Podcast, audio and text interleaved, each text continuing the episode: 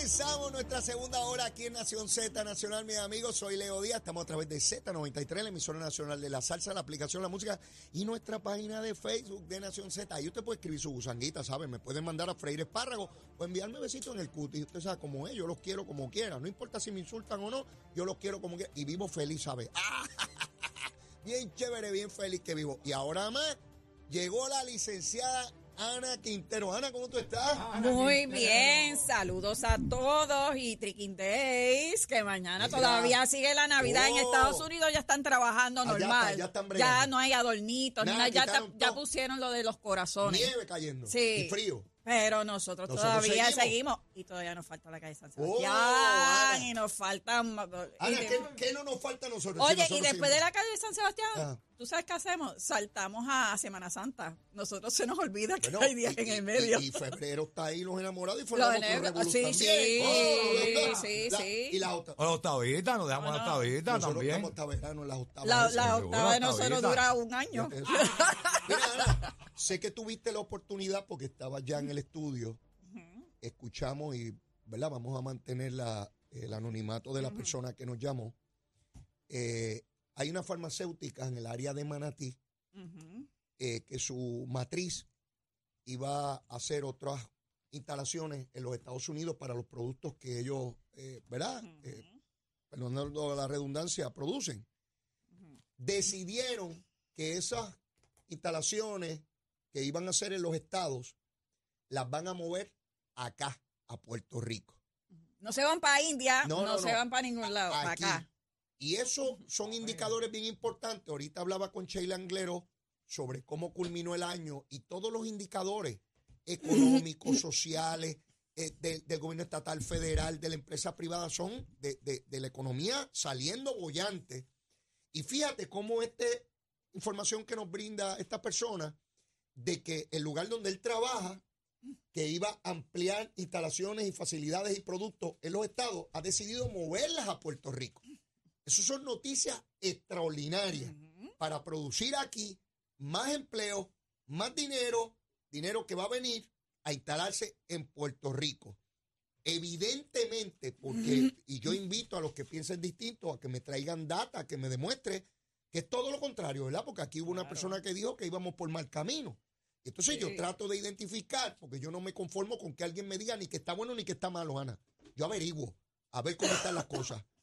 Y mira qué tronco de indicador que nos... ha- Tú estabas en el estudio cuando la persona Sí, nos, nos- nos narró. Eso es así, eso es así. Ustedes han visto, ¿verdad? Eh, han visto, han escuchado eh, cómo los indicadores de desempleo jamás habíamos visto unos números tan bajos. Y mucha gente dice, no, porque la mitad de Puerto Rico está en Orlando y allá. No, señores, realmente aquí ha- hay trabajo. ¿Y cómo ustedes lo saben? Cuando ustedes van y salen, que me pasó a mí eh, eh, el primer día del año, Ajá.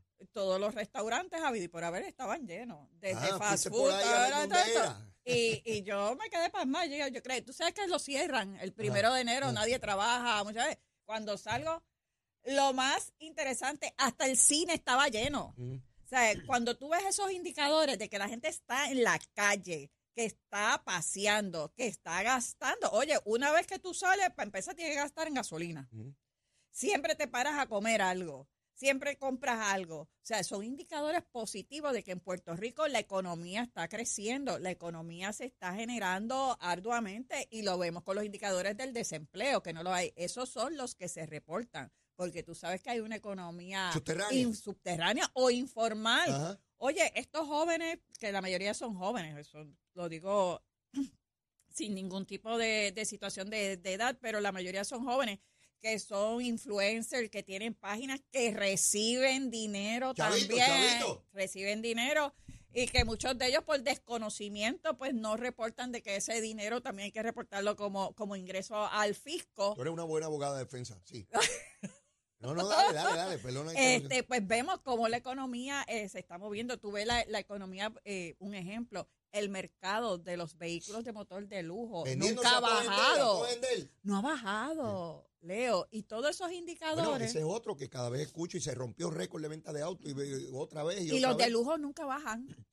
No han bajado. Mira, Ana, a propósito de eso que estamos discutiendo, ayer, y, y me parece importante repetirlo porque eh, muchas veces uno escucha a alguien y dice, bueno, dice eso porque pertenece a tal ideología, ya sea porque critica o ya sea porque favorece. Y ayer estuvo aquí, como todos los jueves, el profesor Jorge Colbert, mi gran amigo. Y Jorge, tú sabes que trabajó tanto con eh, eh, Sila Calderón como con Alejandro García Padilla y entre otras labores que él tenía, eh, tenía que recopilar la data y la información sobre el- la criminalidad para informarle al gobernador sobre, sobre ese dato. ¿verdad? Se iba subiendo, bajando, establecer eh, programas anticrimen. Y me decía Jorge que a él le impresionó enormemente que Puerto Rico tuviese 120 asesinatos menos en el 2023 que en el 2022. Y, y, y, y, me hacía toda la comparable. No se daba un número como este desde 1983, hace Wow, 40 años. 40 años. Pero me añadió algo que yo no, no conocía, ¿verdad? Pues yo no soy un experto en eso. Me dice, Leo, yo he estudiado este tema. Y hay una correlación directa entre una mejoría en la economía y una baja en criminalidad. Claro. Eh, y me dice, y no solamente aquí, en cualquier lugar, en la mundo. medida en que hay bonanza económica, que la gente tiene trabajo, mejores salarios, hay una baja en criminalidad. Así que fíjate cómo analizando estadísticas de crimen, colateralmente podemos mirar si la economía está creciendo, ¿no? Así que no importa qué elemento tomamos como, como parámetro para medir, vemos un alza en la economía. Está ahí. Está ahí. Y entonces eso tú lo ves también en el tribunal. Porque cuando tú ves menos pleitos en el tribunal, Menos tanto casos. criminales como civiles, Ajá. como civiles, Ajá. porque el que necesita chavo pleitea hasta con la sombra Ajá. y le radica a todo el mundo.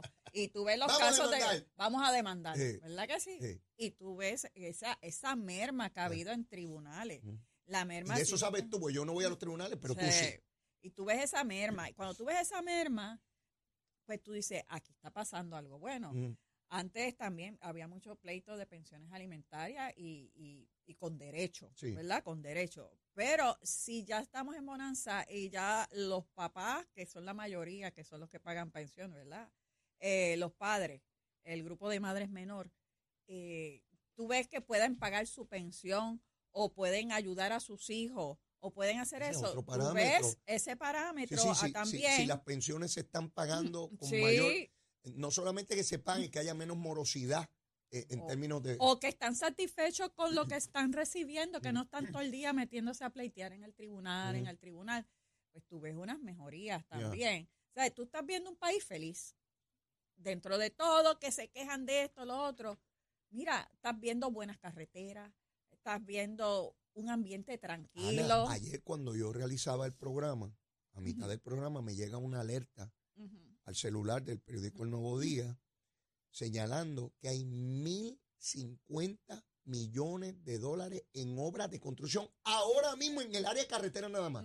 Más de mil millones en obra, en carretera ahora construyéndose. No es que se va a construir, no es que se está planificando, que están construyendo ahora mismo. Sí. Eso no lo dijo el gobierno, lo planteó un, un medio periodístico, Sí. ¿no? Así que debo suponer que ellos verificaron esa información, ¿verdad? Definitivamente. ¿Verdad? Para Oye. no, es que Leo se inventó esa data. No, y esa data ellos para ellos es fácil corroborar porque ellos son un conglomerado que tienen eh, tienen eh, negocios en todas las industrias habidas y por haber en Puerto Rico, así que ellos ven que su, su, su alcancía está los sonando. chavitos, los chavitos. Está sonando. Seguro. Y eh, cuando está sonando, pues tú también lo tienes que decir. Seguro. También lo tienes que decir. Y además, en, en, en términos políticos, eh, pues tú sabes, en el comité que estoy envuelta, y hemos visto una efervescencia de personas que quieren también servir al Ah, país. vamos, vamos a hablar de eso, vamos a hablar de eso, Ana, porque tú estás en el comité De de evaluador. candidatos. El comité evaluador, Ujú. que sé que han tenido trabajo como loco en medio de la Navidad. Yo no sé Sí, cómo tú lo haces, porque estamos presidiendo, sí. yo no sé cómo tú lo haces, pero bueno, lo haces. Este. Ayer salimos tarde. Ana. y todavía nos queda. en términos, háblame del perfil de los candidatos. ¿Qué tú ves si ves algo distinto a otros ciclos electorales?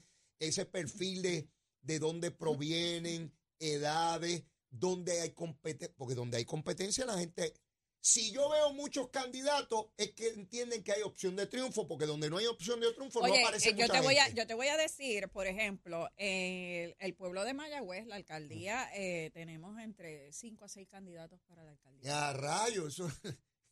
Con eso te lo digo. En la mayoría de las posiciones, eh, que es algo que en alcaldía, Ajá.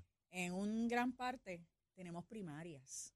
Competencia. Hay competencia. Y eso a mí, yo sé que a los incumbentes se le hace contra. Si yo Sí, hice buen trabajo, me van a retar. Pero para que tú veas la efervescencia de que tienes un pueblo que está alerta en las situaciones que está pasando en su comunidad. Ujú. Y eso hace al incumbente le pone los patines. No tenemos, ahora mismo son pocos los incumbentes que, que no tienen retadores eh, o no tienen fiscalizadores, por otro lado. Y tú estás viendo que eso también ayuda. Así que la gente que creía que la política como tal, y puede ser que muchos no crean en la política, pero el gobierno, la gente lo está fiscalizando. Y otra cosa, Mm. no es que se estén quejando por quejarse, es que yo me quejo, pero yo quiero meter mano allí. Ya. Y este, hay gente que viene y te dice, no, esos son gente que no tienen chavo, que se meten para robar. No, señor, no, señor. Usted evalúa, eh, son personas que realmente siempre se cuevan, se Sí, cuezan que- a claro. ¿verdad? Yo no y, te y puedo yo, decir y que yo no. te digo sin temor a equivocarme que la inmensa mayoría de los funcionarios públicos de todos los partidos Exacto. son personas íntegras. Exacto. Tú podrás tener diferencias políticas o ideológicas, ah, sí, eso lo es discutimos. otra cosa. Pero esto de decir que todos los políticos son pillos, eso es un disparate. Y lo que hace es destruir la confianza en el servicio público. Alguien tiene que gobernar, alguien tiene que tomar las determinaciones. Y la inmensa mayoría de nuestros funcionarios, y lo digo con orgullo, Sí. la inmensa mayoría de nuestros funcionarios públicos, de todos los partidos, de todos, son gente íntegra. Podemos tener diferencias de Y decir te estoy diciendo otro. que hay mucha gente joven.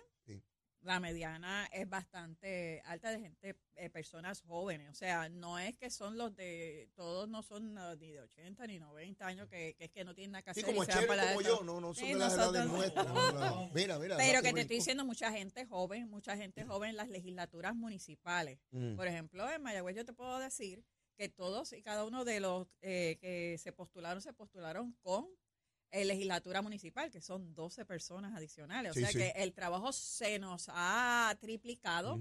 Porque además de ser el, el mayor número que hemos tenido eh, de erradicaciones en, en- en pueblos y demás, y también para representantes y para, para senadores, hay, hay primarias. O sea, Sí, que estas primarias el 2 de junio va a ser Hay, efervescente. hay 28, si no recuerdo mal, 28 candidatos independientes en este ciclo electoral. También.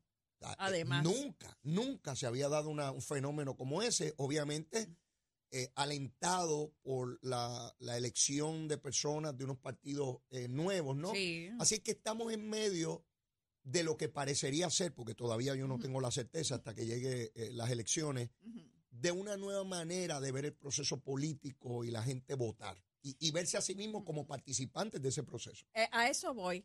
Eh, esto me trae a mí, independientemente de, como tú bien eh, lo señalaste, de partido político alguno, estamos viendo un movimiento de que la ciudadanía, los que vivimos aquí, estamos ocupándonos de nuestro gobierno, de hacer un mejor gobierno. Oye, todo, no todo el que va al gobierno dice yo voy para robar, no, señores.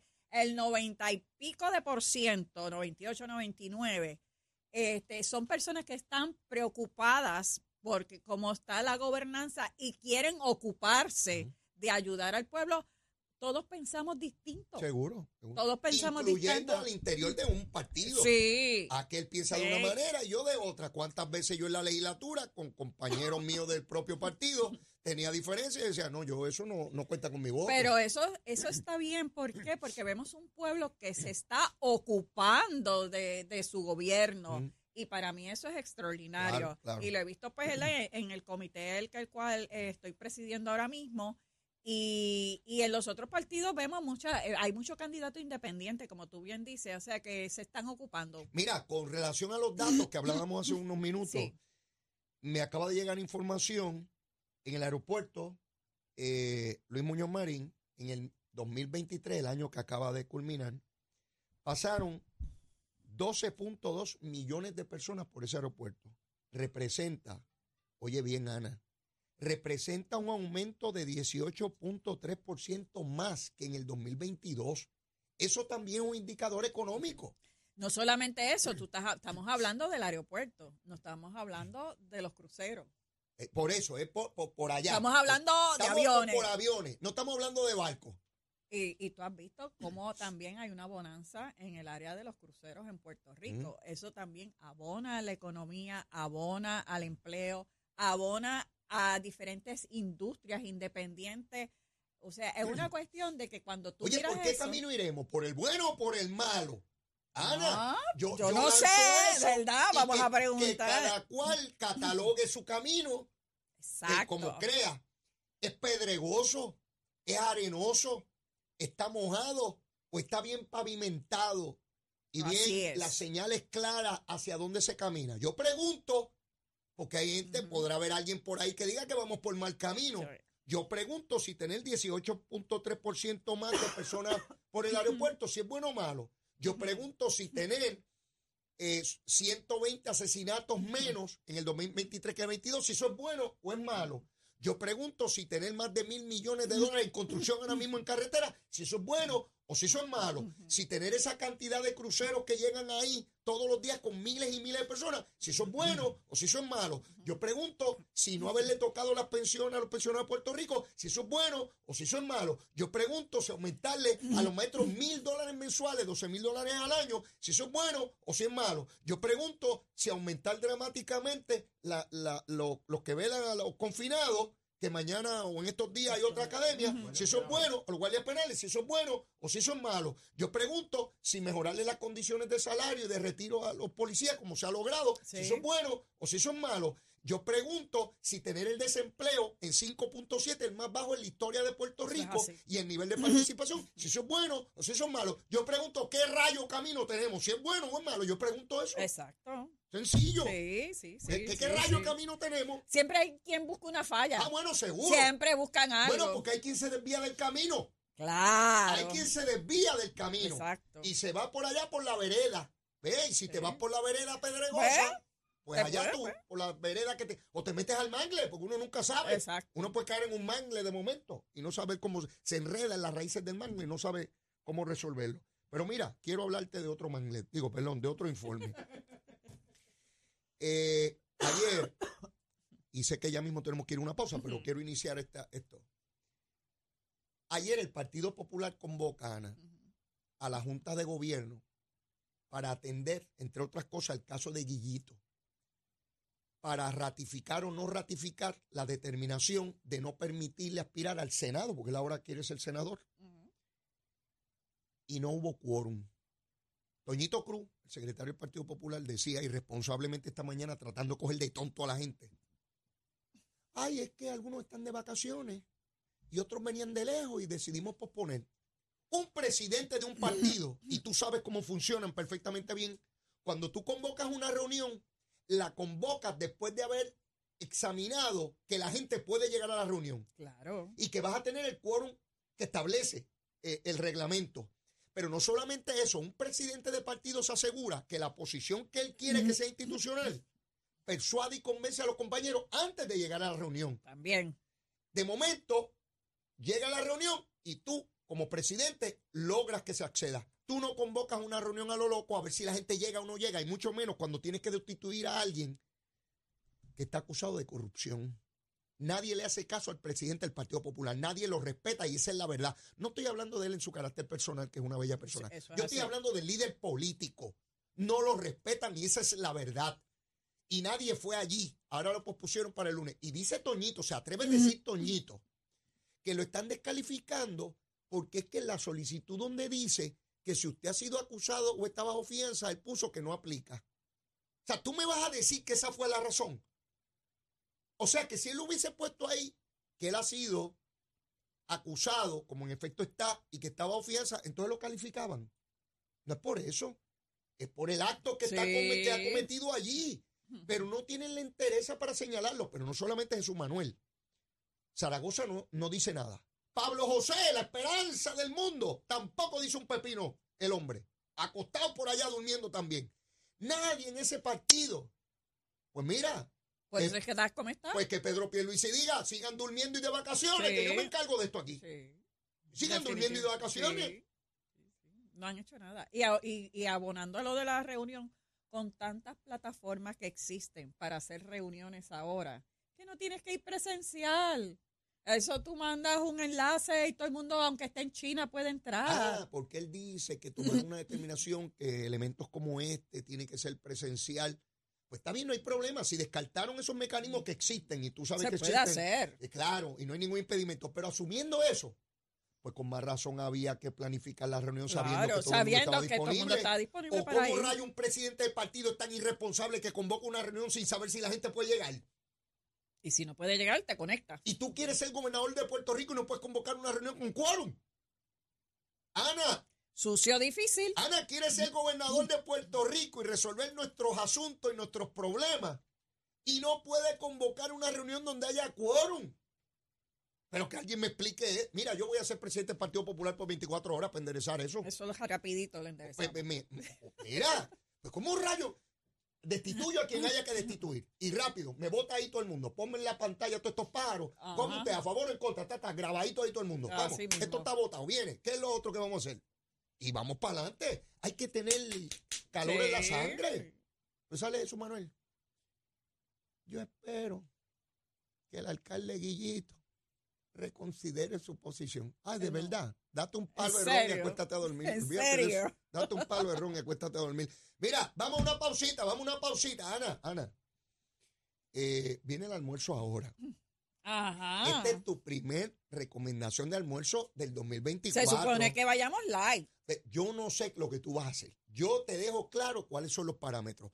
Esta es tu primera recomendación. Con esto tú empiezas el 2024, con lo que tú le vas a recomendar a la gente ahora. ¿Estás clara en eso? Sí, sí. Bueno, pues después de la pausa seguimos quemando el cañaveral en lo que Ana nos tira ahí. ¿Qué es lo que tú tiras siempre? Uno de esos de maíz, uno de entremés que tú tiras ahí una cosa, este, los sorullitos. Los orullitos. Mire, lo que nos comemos unos sorullitos Los de maíz en lo que sorullitos. entonamos la cosa. Y- Pero eso es aquí, en Z93, llévatela, chaval.